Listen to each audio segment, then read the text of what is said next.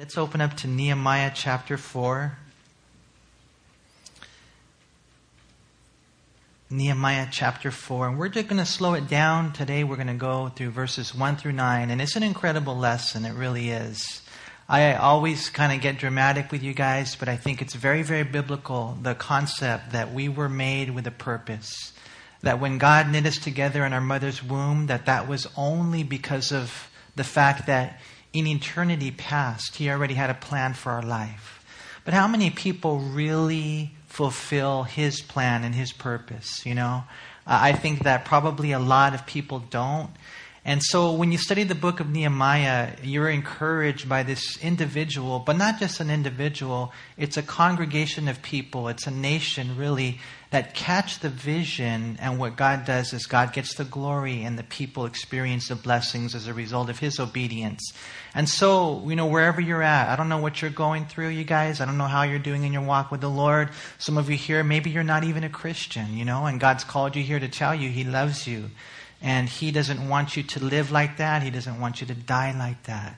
You know, as Christians, though, uh, God, if He gets a hold of our heart, do you guys believe this? That He can use anyone who'd be willing to surrender to Him? And you know, there are no limits to what God can do with our lives. And so I pray you guys would be uh, encouraged by that truth. And I pray that at the end of the day, and none of us knows how long we're going to live, huh? Some of you here, you know, you might pass away tomorrow, not trying to scare you. Some of you here, you got 20 years, you got 30 years, you might have 70 years left. But one day our life will be over. What then? Will you have lived your life for the Lord, you know? And so that starts today. And I think in the book of Nehemiah, what we find is an inspiration for us that, um, man, we can glean from this. We don't just come and study it and then go and, you know, we did our whatever, our Thursday night thing. We come and we are changed by God. And so um, check this out Nehemiah 4, it says in verse 1 But it so happened when Sanballat heard that we were rebuilding the wall that he was furious and very indignant and mocked the Jews.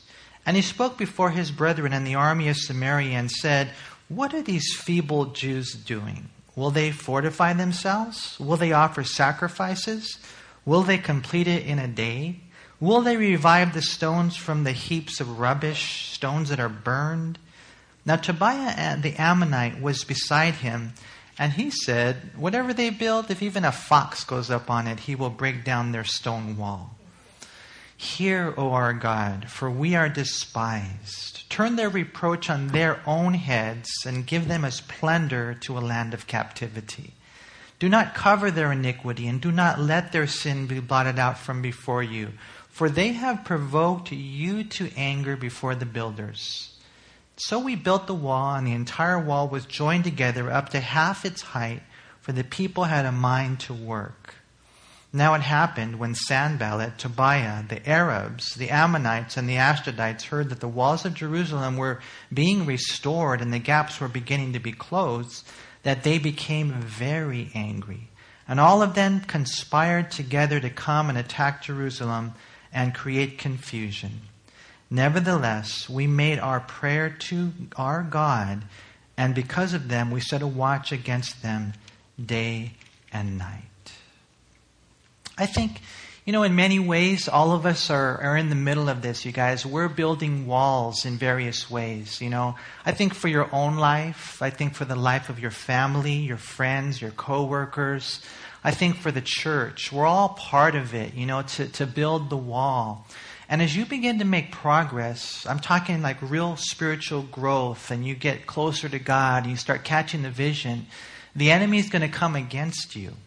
So, what do you do then?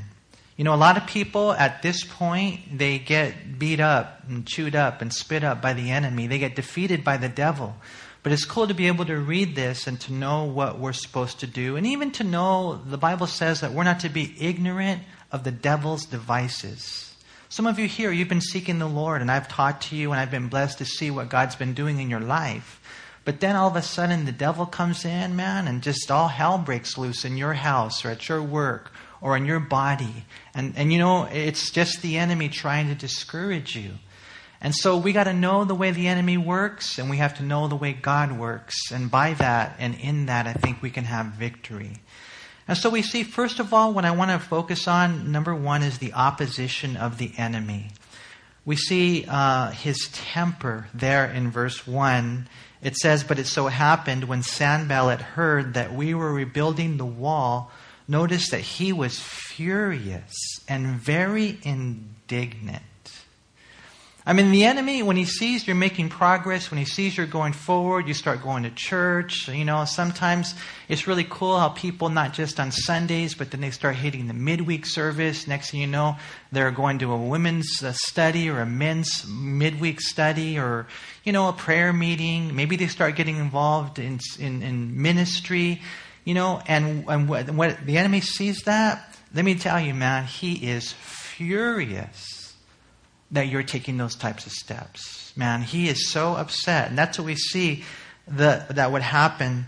Their, their fury would actually grow, we'll see later, when they were very angry. And then it spreads with the Ammonites and the Ashdodites. And so even more people begin to get upset. And so the enemy is very indignant as a result of this, and this is just the way the enemy is. Uh, we read in Revelation 12, verse 17, it says, And the dragon was enraged with the women, and that's in reference to Israel. And he went to make war with the rest of her offspring, who keep the commandments of God and have the testimony of Jesus Christ.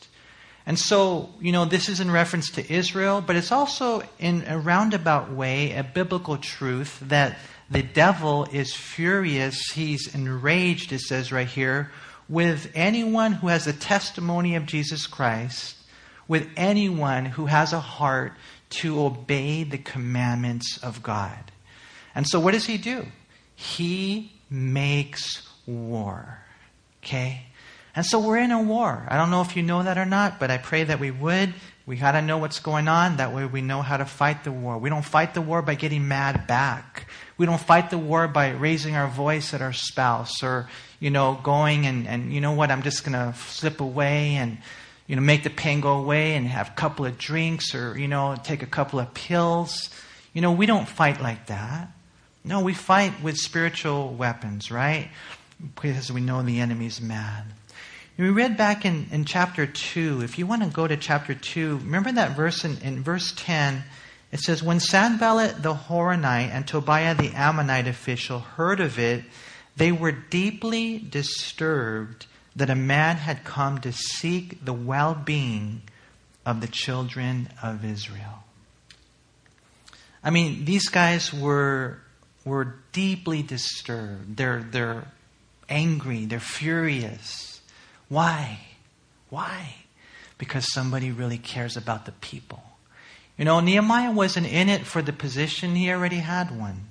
You know, Nehemiah wasn't in it for the money, he already had money. Nehemiah was in it for the glory of God and for the good of the people.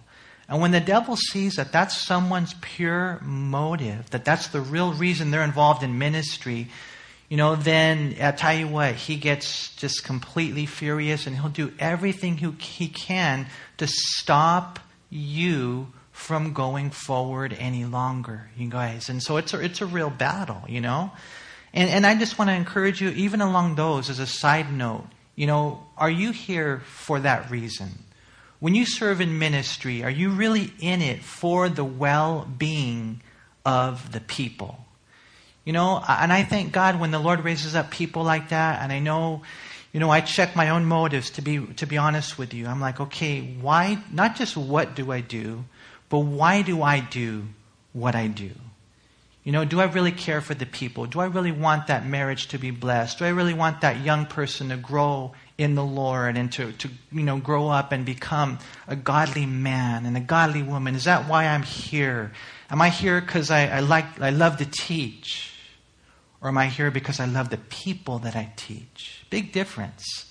You know, that, that's why we should be involved in ministry because we just want people to flourish. We want them to get saved. We want them to, to grow in their walk with the Lord and to know Him and to be used by Him. You know, that's where Nehemiah was. And, you know, one day I'll stand before God and I'll give an account. You know, as far as I know, I judge, I, I check my own motives. I'm like, Lord, am I in this for the right reason? And you know, I, I think I am. I love you guys. I want you guys to be blessed. But one day I'll stand before God, and really all our motives will be then exposed before the Lord. So that's why we're here. We're here not just to see what can I get. We're here to see what can I give and how can I help that person in the Lord, you know? And so when you're in that ministry for that reason, the devil will be furious. And that's what we see happened here. We see his temper, and then number two, we see his tactics. Sanballat was furious and very indignant. So, what did he do? Let's look at some of the things that he did and the way that he attacked. The first thing I see is that he tried to create a huge distraction. A huge distraction. Look at verse 2. It says, And he spoke before his brethren and the army of Samaria, and he said, What are these feeble Jews doing? What are these feeble Jews doing? And, you know, he says it that uh, the enemies can hear and the allies can hear, the Jews can hear. What if someone went up to you and you said, You ain't nothing but some feeble people? You know, you're, you're nothing. That's basically what he's saying. The word right here in, in, the, in the original language, it means lamentable and wretched. Uh, Webster, as a matter of fact, tells us that the word feeble is from Latin origin and it means uh, to lament and weep.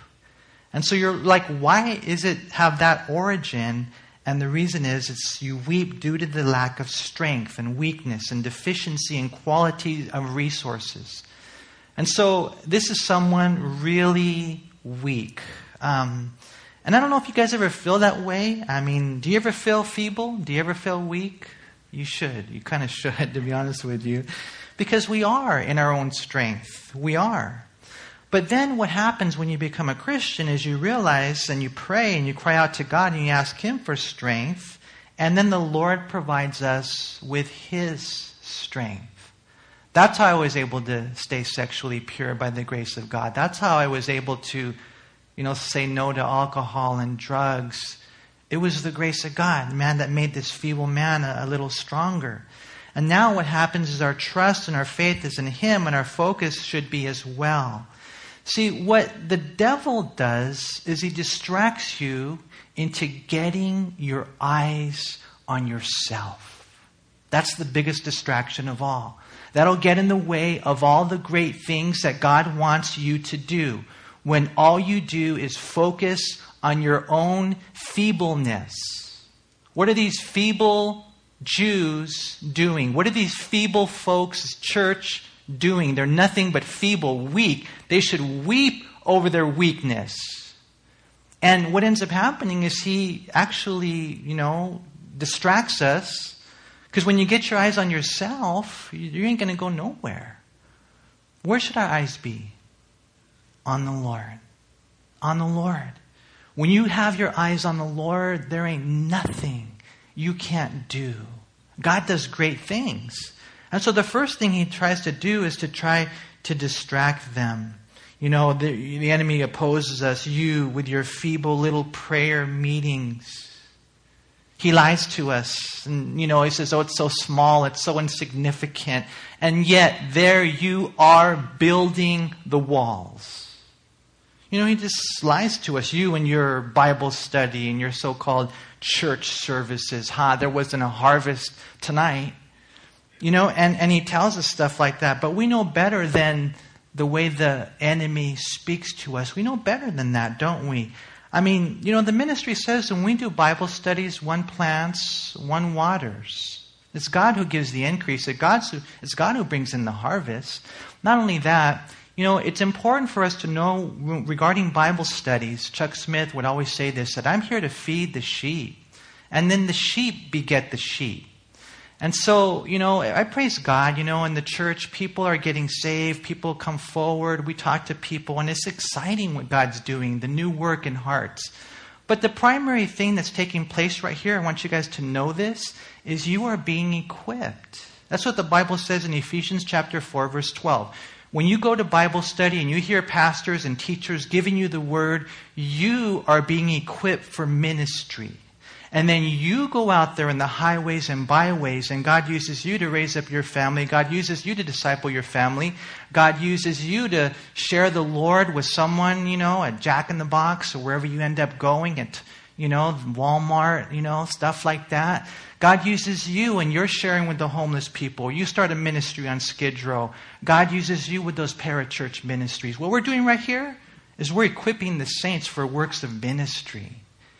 So don't let the enemy lie to you and say, oh, that's small and insignificant prayer meeting or that small and insignificant study of the scriptures. There's no such things. What we're doing right here is we're building walls. But the devil will try to distract us and make us think that it's nothing, it's just feeble. You see, the, the, see, the thing I, I see the enemy do here, number one, is that, that one distraction when you get your eyes on yourself instead of the Lord. And then he follows that up with four demoralizing questions. Again, look at verse 2. Will they offer sacrifices? Will they complete it in a day? Will they revive the stones from the heaps of rubbish, stones that are burned? Will they fortify themselves? You see, the purpose of Sanballat questioning the people was to make the people question themselves and then ultimately question the work and then question even God Himself. What is He doing? He's trying to wear them down with doubt, right? That's what he's doing right here, you know? I mean, they were attempting a massive work, and from a human perspective, it was against all odds. And he wanted them to stop, and, and, and I want you guys to stop. Stop for a second, you know? You're just kind of doing it. Stop and take a look at how monumental of a task this is. Look at how big that, that giant is, or look at how you know massive that mountain is, right? And again, we see him, you know, questioning them. But, but you guys, the work that God does, he can do anything. Nothing too hard for him. The greatness of the giant must be seen in the greatness of God. When I compare Goliath to God, there's no comparison. We have to believe that God is able to do anything according to his will right? I mean, there's a, a, really neat guy. When you get a chance, I encourage you guys to study out his life. His name is William Carey. And he's, he made this quote famous. He said, Expect great things from God and attempt great things for God. Do we do that? What's the next step? What's the Lord been showing you? What's the great thing that you are attempting? because you believe and are expecting God to do great things. You see, the enemy comes in and he says, No, I want to question everything and question the work and question the God and question yourself. And next thing you know, you know, you're defeated by the enemy. You know, William Carey was born in a small village in England, in the middle of England.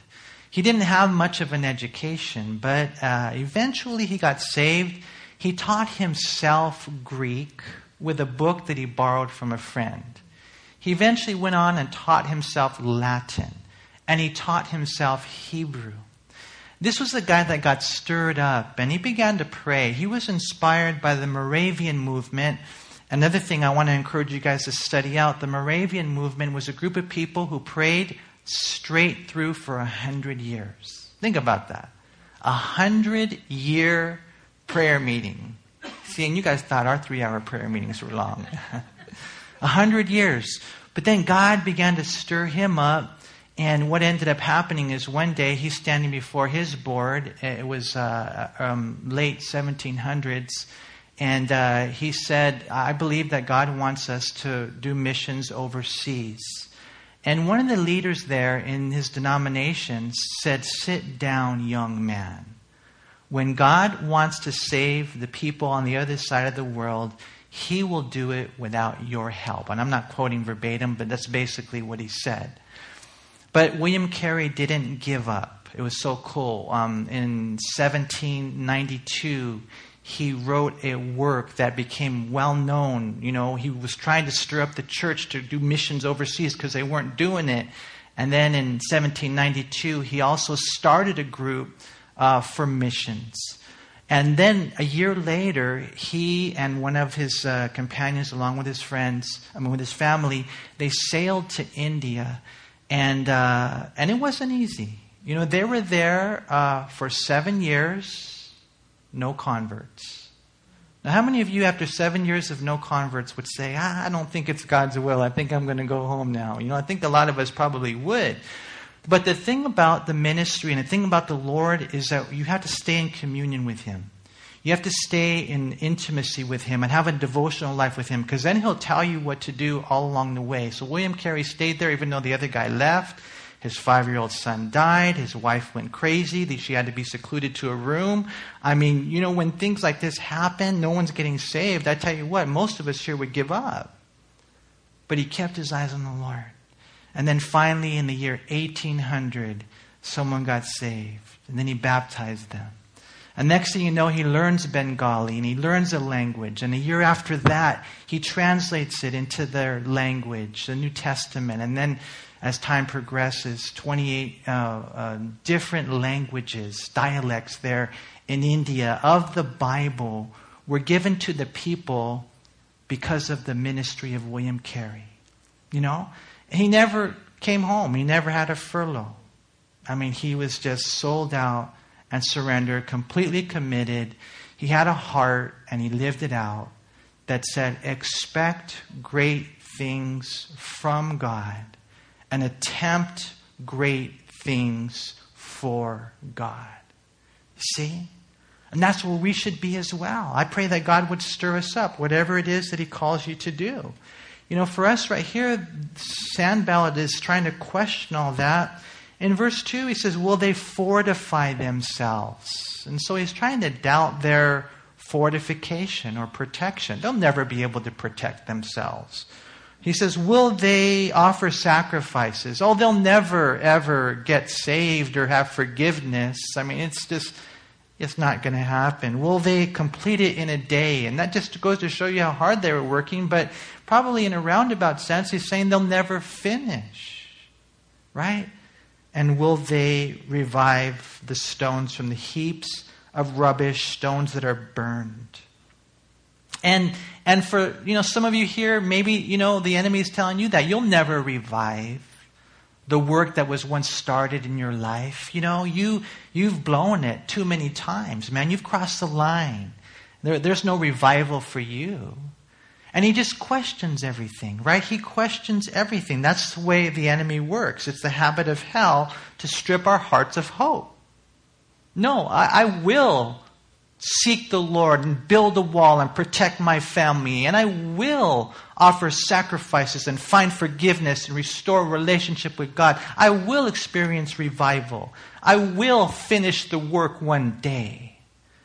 But the enemy wants us to question those things, right? And it's just his tactic from the very beginning. Do you remember what the devil did to Eve? What did he do? He questioned God, right? Just trying to plant little seeds of doubt within her. You guys, don't let the devil slice you up with that double edged sword of doubt and discouragement. Get your eyes off yourself. None of us are worthy. You will never be worthy. None of us are able. We will never be able to do this on our own. But when we get our eyes on the Lord, changes everything.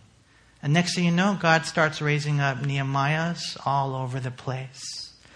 You see, his tactics, because he's so furious, number one, to distract us, this major distraction of getting our eyes on ourselves. Number two, the demoralizing questions to try to create doubt.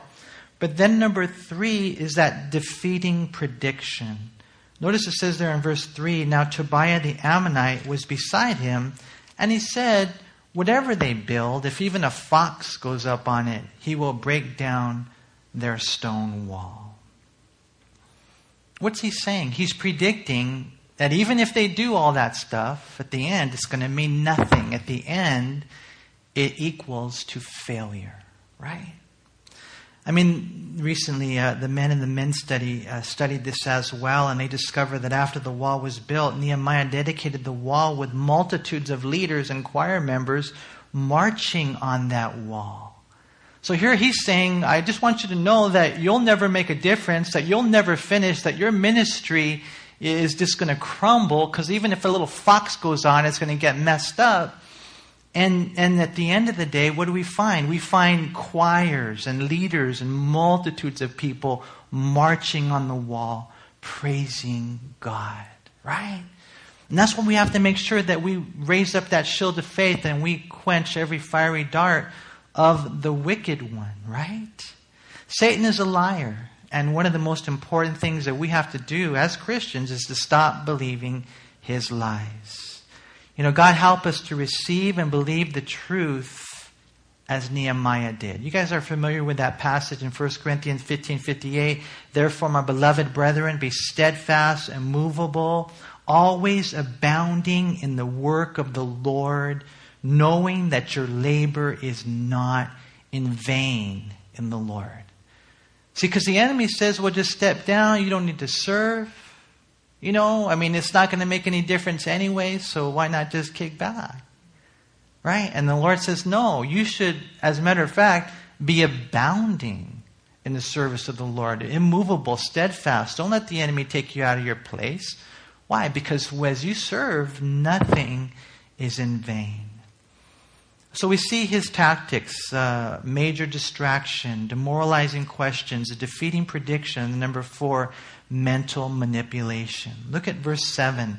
Now it happened when Sanballat, Tobiah, the Arabs, the Ammonites, and the Ashdodites heard that the walls of Jerusalem were being restored and the gaps were beginning to be closed, that they became very angry, and all of them conspired to gather to come and attack Jerusalem and create confusion.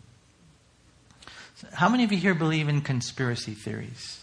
Out of curiosity. it's funny, you know, there's a lot of conspiracy theories out there, and I don't know if you guys get all excited about stuff like that. I kind of don't, you know. But um, this one I do. It says right there that the devil, the enemy, conspires against us, right? And this is kind of like a mental manipulation. They're threats in order to create fear, a fear that would paralyze the people and cause the work to cease. You know, and of course, we know right here, uh, we know Sanballat was more than likely, you know, the head of the army.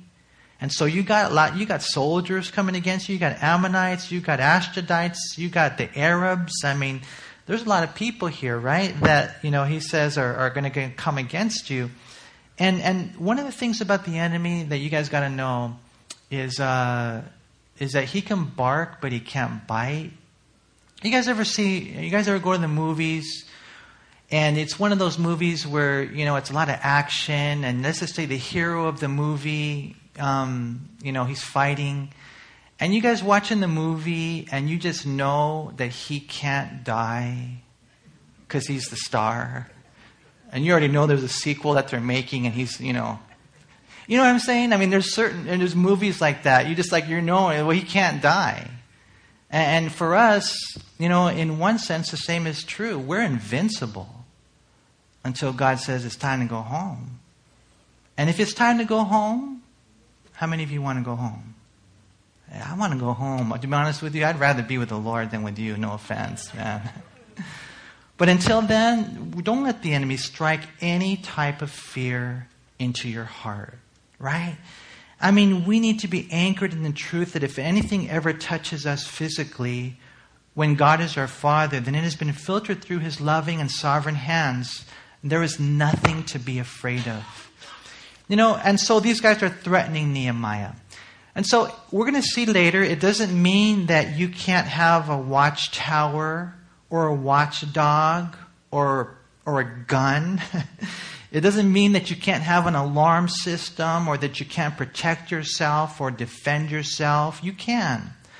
But whatever you do, the main thing is don't let those physical fears ever stop you in any way from serving the Lord in every way that he calls you to. See? Jesus said in Matthew 10 28, Do not fear those who kill the body but cannot kill the soul, but rather fear him who is able to destroy both soul and body in hell. You see, so the enemy, he tries to attack us physically and he might bark, but he can't bite. Don't even worry about it. But another one that's probably even more effective is he tries to create confusion, right? And that's what it says right there. And all of them conspired together to come and attack Jerusalem and create confusion. I would venture to say that there are some people here today who are confused. There's no clarity in your life. There's not, like, there's not like that vision that God has given you. These are your marching orders, son. This is what I want you to do. You know, but you're bouncing to and fro. And there's no steadfastness. There's no confidence in Christ like Nehemiah had in the living God. How do I know that? Why do I know that? Well, because I know the way the church is. And, and secondly, I just know the way the enemy is. And he tries to create confusion. Other translations say to stir up trouble or, or create some type of disturbance. And the word confusion, it speaks of a lack of understanding, a lack of clarity, a bewilderment, an uncertainty. It, it leads to panic and a breakdown in order. And this is really the worst thing for any group of people that are working together for a common cause confusion. What do we do? What do we do? You know, the enemy comes in and he tries to create confusion. It's the antithesis to order, it's the opposite of teamwork. It defeats progress. You know, so cool. Yesterday, I got to tell you guys this. Um, uh, woke up in the morning and I told my wife, because we got some laminate flooring we purchased it in July, and it's been kicking back in the boxes. In my, well, we purchased it in January. What am I saying? it's even worse, huh? And so, anyways, finally yesterday, I just, you know how sometimes you just kind of need that little fire, you know, that, that inspiration to kind of do things? Well, yesterday I had it, right? And so I woke up early in the morning. I said, I'm going to do this. And, uh, and it was so cool. What ended up happening was um, my son and my daughter, they just caught the vision to help me. It was so cool. And, you know, not to say anything mean about them, but that doesn't usually happen, to be honest with you. At least not without a little leverage or, you know, a little bit of uh, whatever coercion.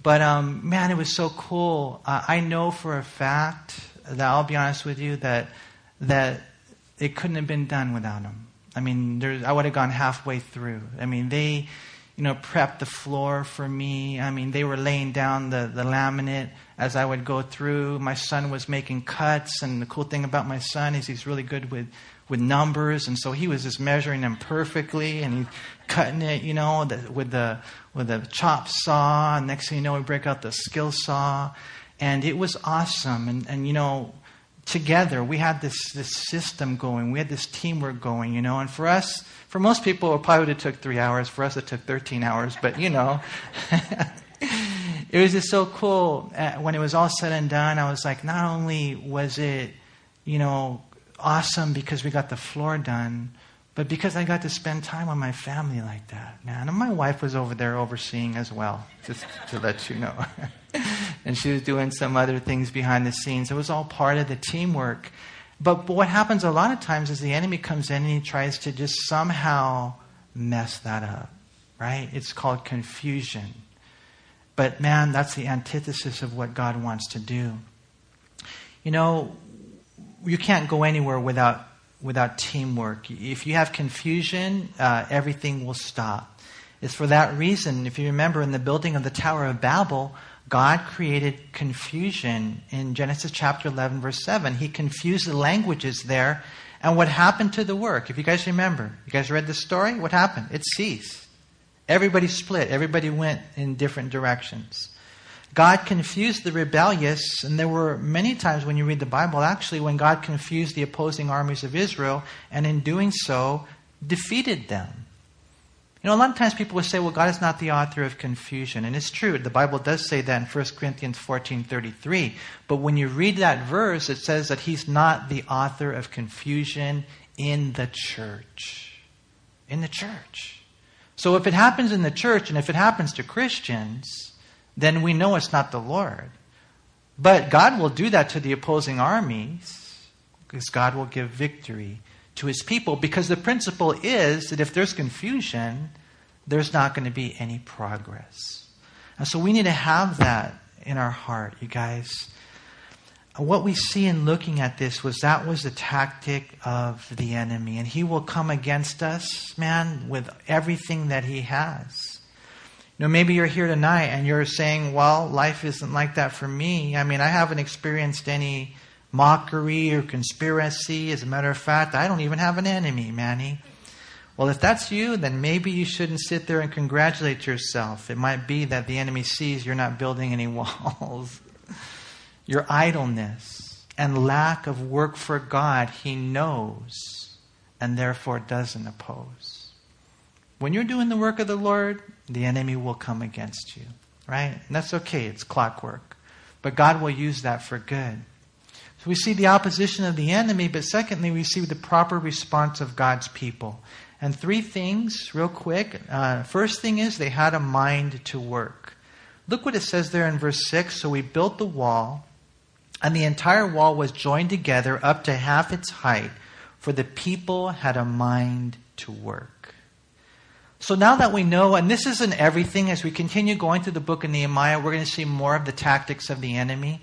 But now that we know the way that he operates, I think it helps us. And now we, we got to know, well, what are some of the ways that we respond? And number one, we got to pray for a mind to work. A lot was getting done. The progress was obvious. Nehemiah himself attributes it. I love what he says. It doesn't say it's me. He says the people. It's so cool. They had a mind to work. And in looking at the Hebrew word and comparing different translations, really it appears that they were enthusiastic about the work. When he says they had a mind to work, what he's kind of saying is that that mentality led to enthusiasm. It led to enthusiasm. They weren't working forcibly, they weren't working reluctantly, they were working enthusiastically. And that's the way ministry should be approached. You know, when you're serving the Lord in different ways, and ministry is not just here at church, but yeah, it is here. But wherever you go, however you serve, you're serving that person at your house, you should be doing that ministry enthusiastically. Really, enthusiasm is one of the most important things in life. One person said a man can succeed at almost anything for which he has enthusiasm. Another person said, Every great and commanding movement in the annals of the world is the triumph of enthusiasm. Nothing great was ever achieved without it. And so we really should have a mind to work and to do so with enthusiasm. We should be excited to work for God in light of the work He's done for us. Amen? I mean, isn't that what worship is? You know, why do you worship God? Because of who He is and what He's done.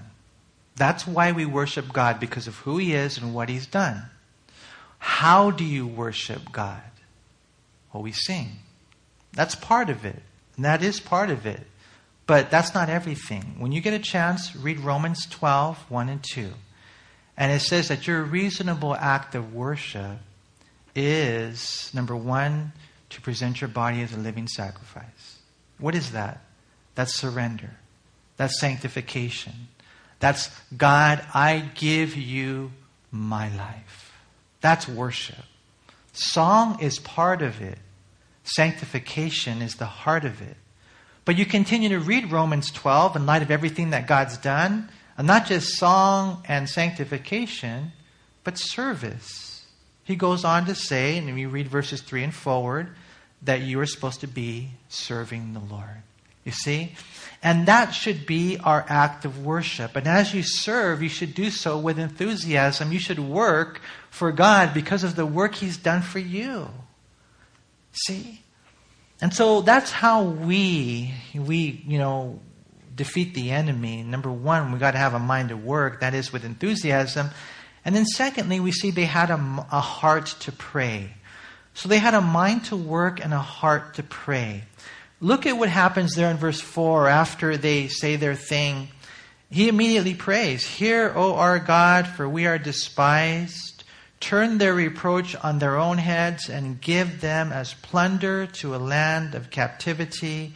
Do not cover their iniquity and do not let their sin be blotted out from before you. So he's praying, right? And what is he basically saying? God, send them to hell. That's kind of what he's saying. You guys, you guys are okay with that? When they get mad at you, you're like, Lord, send them to hell. Break their teeth. Dash their, dash their children against the rocks. There are some psalms that are like that. Do you guys ever want to pray that over someone you struggle with? Well, they did here. Well, let me just tell you guys that we shouldn't do this. Um, I, will, I, will, I, will, say this. They're, they're called imprecatory psalms. Here, here's the thing it's okay to confess the way you feel about people if you struggle with them having a hard time loving someone, but don't think it's okay to stay there. See, the truth is, if you harbor hate within you, then you won't have the assurance of salvation. So, in looking at this, you know, these guys are early on in Old Testament. We know Jesus came along, and what did Jesus say? Love your enemies, pray for your enemies. 1 John chapter 2 verse 9 and 11 and chapter 3 verse 15 and chapter 4 verse 20 say that if you don't love them, if you hate them, then you are not a Christian.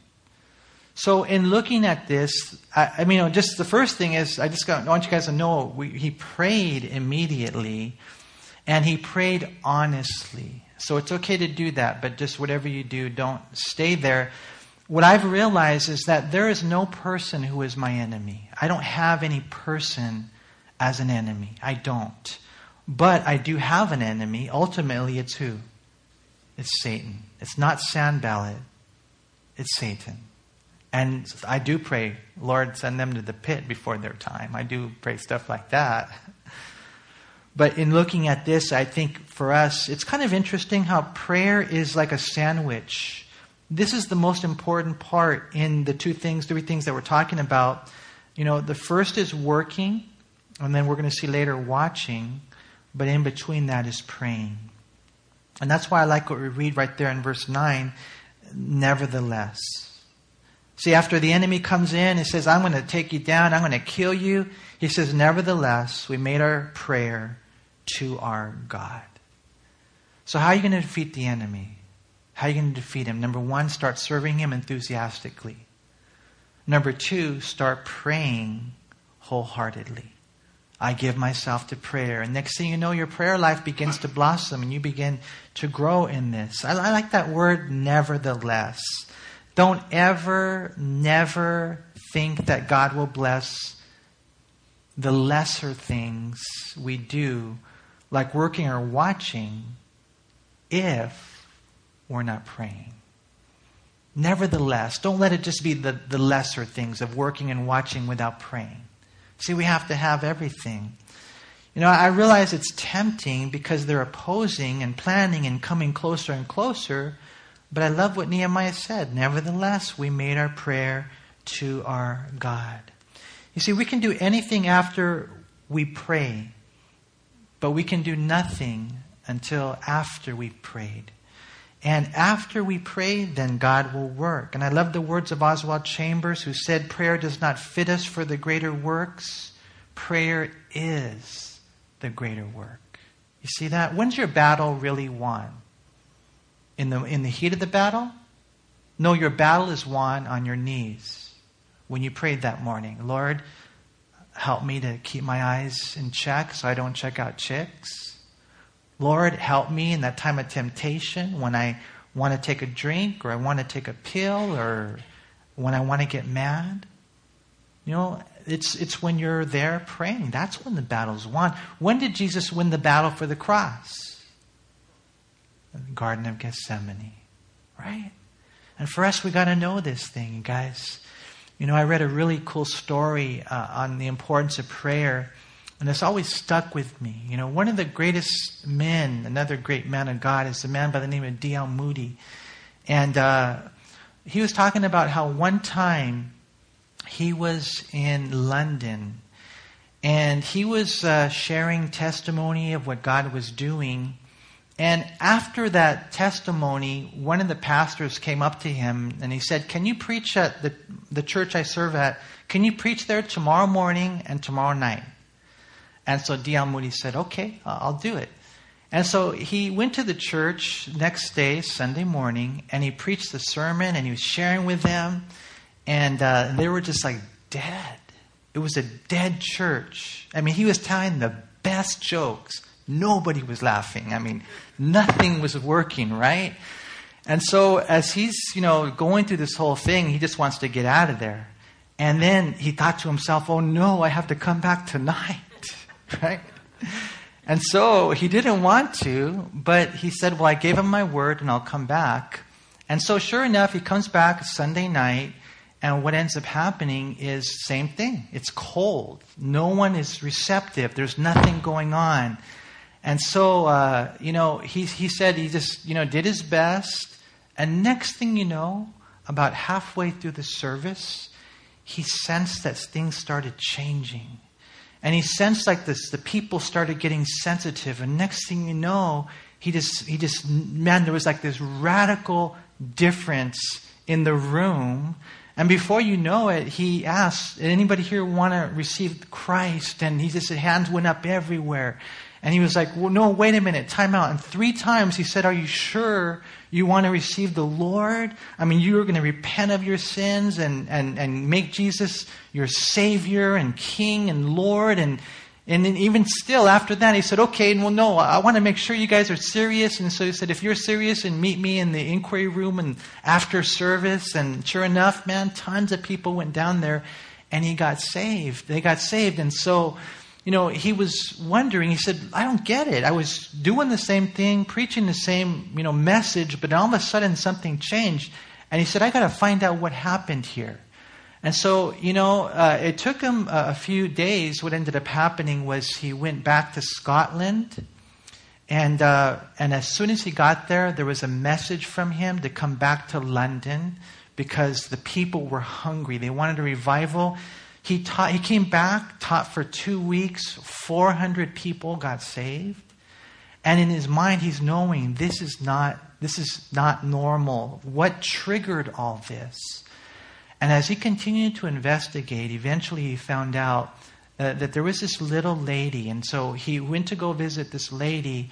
And what had happened was years earlier, she had suffered a debilitating accident to where she was now bedridden and she couldn't, she couldn't, she couldn't get out. And so she was uh, mourning the fact that she could no longer serve in ministry and God even used that to kind of awaken her and stir her up. And uh, and she and, and she said, "I can't do anything." And one of their friends said, "Well, you can pray." And so, sure enough, from that moment on, she began to commit herself to prayer.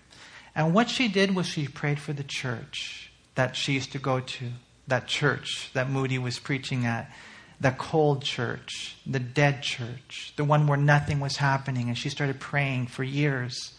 Then one day she comes across a magazine article sharing a little bit of the story of D.L. Moody, who had been seeing revival in America. And she said, Lord, um, bring him to our church. Bring him to our dead church, our cold church. And she started praying that prayer. And just years went by. And then one day, because she would ask her friend after service every Sunday, How was it today? And then, you know, her friend would say, it was the same, you know, kind of same old thing cold songs, cold service, you know.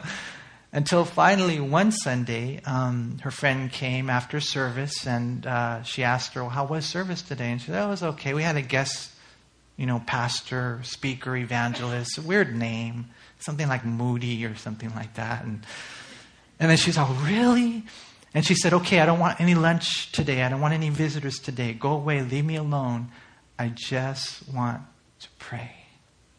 And it was at that moment when the Holy Spirit fell on those people. And it's just so cool, you guys. You know, when we have a mind to work and we have a heart to pray for years, isn't that amazing what God did? The last thing we see right here is they had eyes to watch. You know, it says right there in verse 9 Nevertheless, we made our prayer to our God, and because of them, we set a watch against them day and night. Those are the three things that we learn from today's study a mind to work with enthusiasm, a heart to pray as we should, and eyes to watch. And we're going to see a lot of this as we go through Nehemiah. You guys, the enemy is on the prowl. What does the Bible say? Be sober, be vigilant, because your adversary walks about like a roaring lion, seeking whom he may devour. And so I pray you guys we would be encouraged by this. And I, I love what Augustine said. He said, Pray as if everything depends on God, and work as if everything depends on you. And as we have that balance, God does an awesome work.